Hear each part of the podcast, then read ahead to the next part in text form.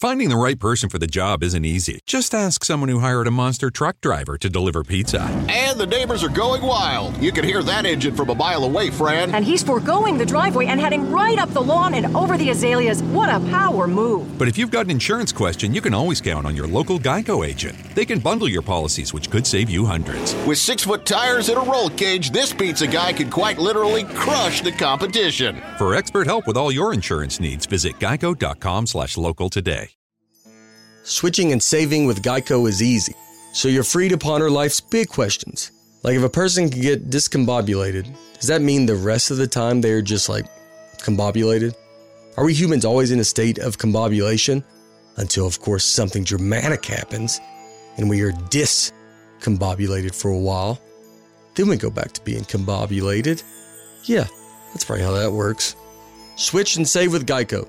It's easier than you think.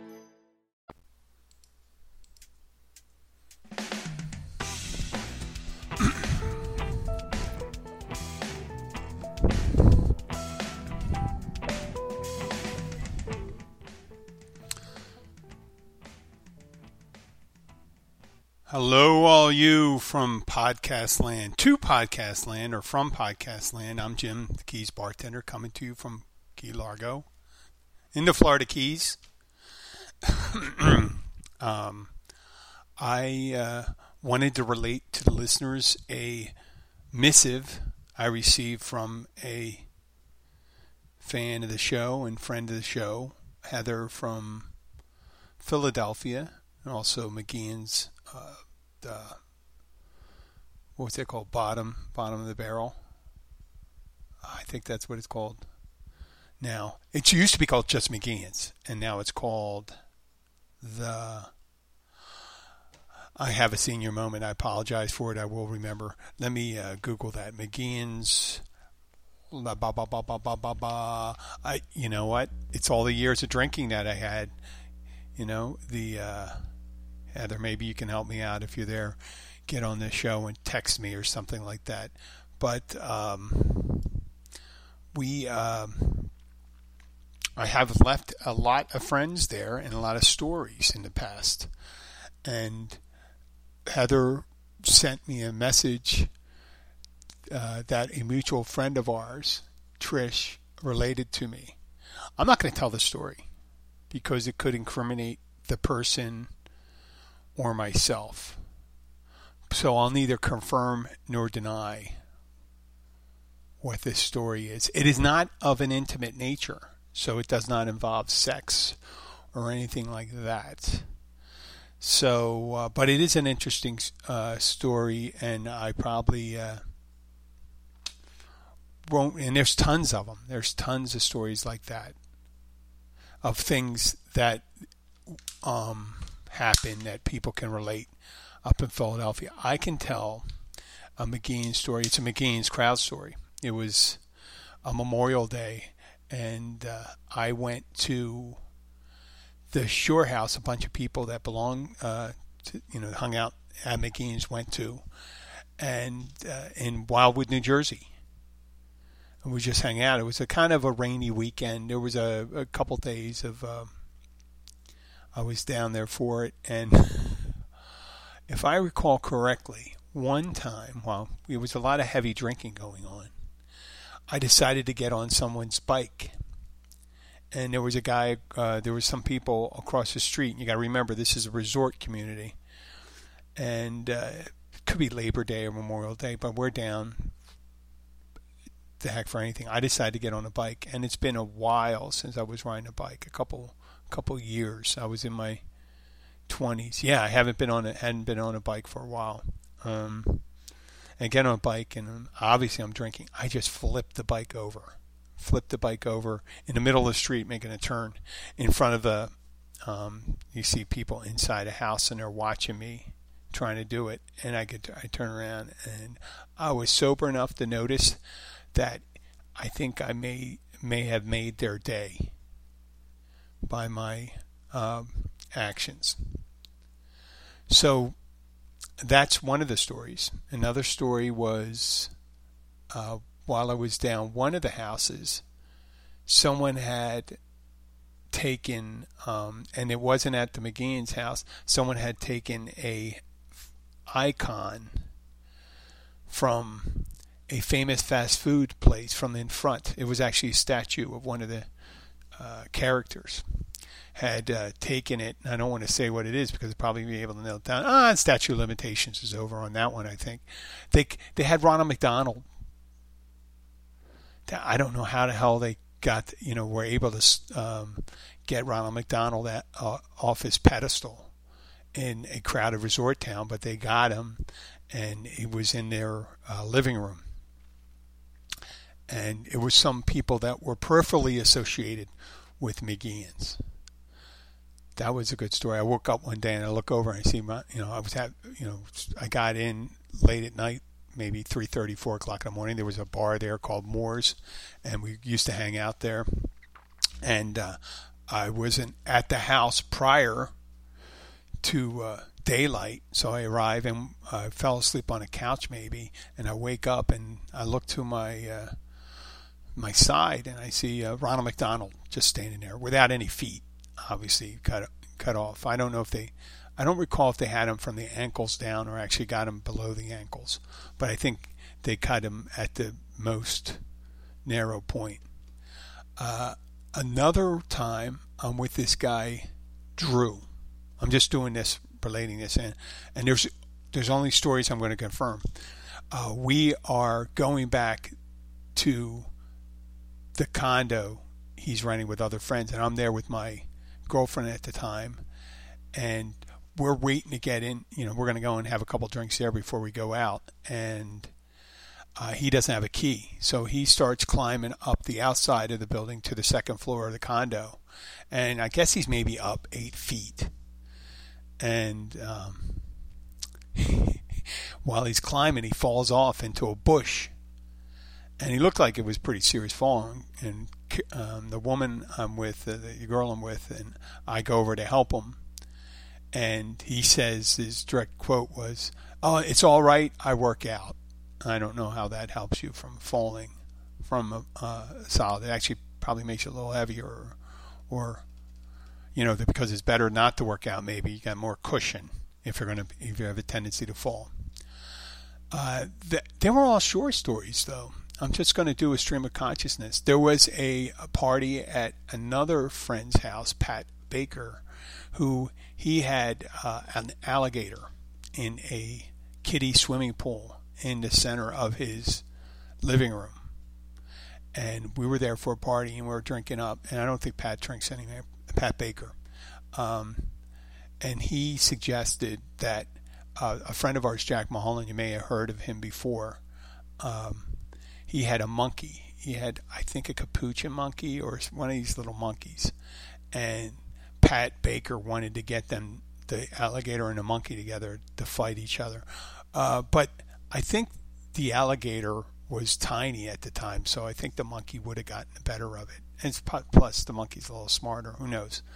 But uh, I don't think that would happen. But he was seriously considering trying to do that.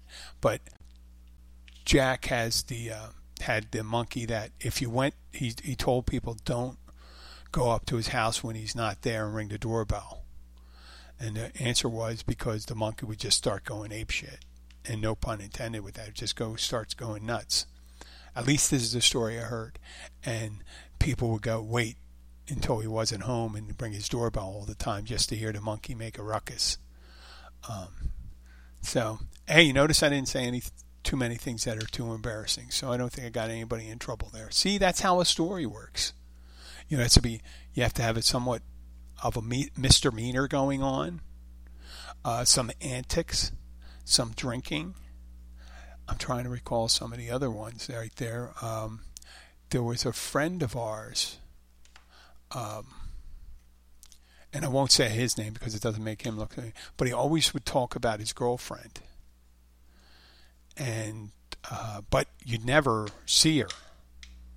Uh, supposedly because she she she was a divorced woman with kids, so she she never got to go out. But he's always talking about his girlfriend, and we were just uh, you'd hear it. It was it sounded like um, if you ever seen uh, the movie Lars and the Real Girl, where uh, Ryan Gosling gets himself a a real girl, which is uh, a sex surrogate doll, and but he doesn't necessarily use a sex surrogate. He uses as a relationship surrogate, and we uh, this was before, way before. This is in the um, early '90s. This is way before the um, that movie came out, so that was pretty interesting. That this girl was a fiction of his imagination. We we were going to see someday uh, a blow up doll come into the mix and I forget the girl's name. It's something like Nancy. I think it was Nancy. It could have been Nancy. That would have been funny.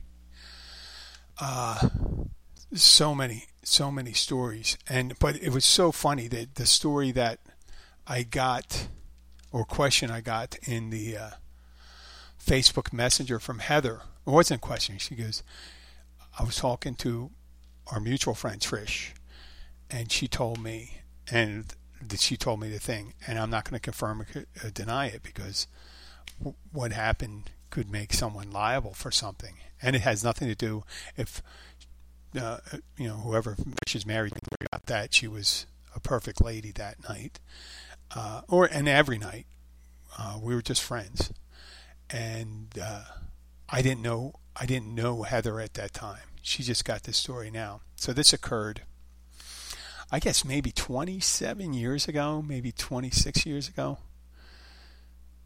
But yeah, it brought back memories. When I first saw it come up, I go like this: Who the hell is this person? What are they saying and stuff? And I realized it was Heather. And Heather didn't know me back then, so I thought it was someone current saying. And the thing that was suggesting that happened doesn't happen anymore because I don't, uh, I don't, uh, I don't drink, and I'm not getting on my high horse about that. Apologize if it sounds like that. I'm just saying I don't have a problem recalling things anymore that that occur. So if someone prompts me and say, "Hey, you remember that night?" and let's it was totally inconsequential, you know, like a thing that occurred and you wouldn't take note of it. Like remember that time I walked in the door and all of a sudden you said hello and I said hello back and like I would not not necessarily remember that time, but you put some interesting event in there then yeah, I might recall that. So there's tons of stories. There's a story that I hung out at McGeehan's with John one St. Patrick's Day, and it was, uh, I don't know if it was St. Patrick's Day or near St. Patrick's Day, and John was closing up, and he brought all the money that he was uh, from the drawer with him and we were walking up the street to go to uh, this local eatery diner that's open 24 hours called Mayfair Diner. And he left a trail of change because there was a hole in his sack all the way up. It's funny how you remember things. Now, it may be that I wasn't with him at that time and I heard about it. But remember, this is 27 years ago, and it involves uh, you know, we, you know, four or five in the morning, right? Or whatever crazy time. Two guys heading out to eat. It's not, it was not an unusual occurrence. There were, what, about three blocks away from this diner, so we would never have a problem, or four blocks, never have a problem just walking up there afterwards and uh, give us a chance to sober up before we went home and slept, which is funny. Some nights, oh God, I remember one, two in the morning to be there, and I had to be up for work the next day. It hurt so much. You ever had that time where you wake up the next day and you're still intoxicated? I'm not rejoicing at it. I'm just saying I remember a couple times coming back from long weekends and going to my, uh, my job at the time. I was uh, part time, uh, full time. I was working at as a salesman for a circuit board company, and part time I was a uh, manager at a at a real um, catering hall, and it's no it's defunct, so I can talk about a catering hall now. It's great. Rosewood Caterers. I talk some of that stuff, but that involved a lot of McGeehan's people too. That was kind of funny.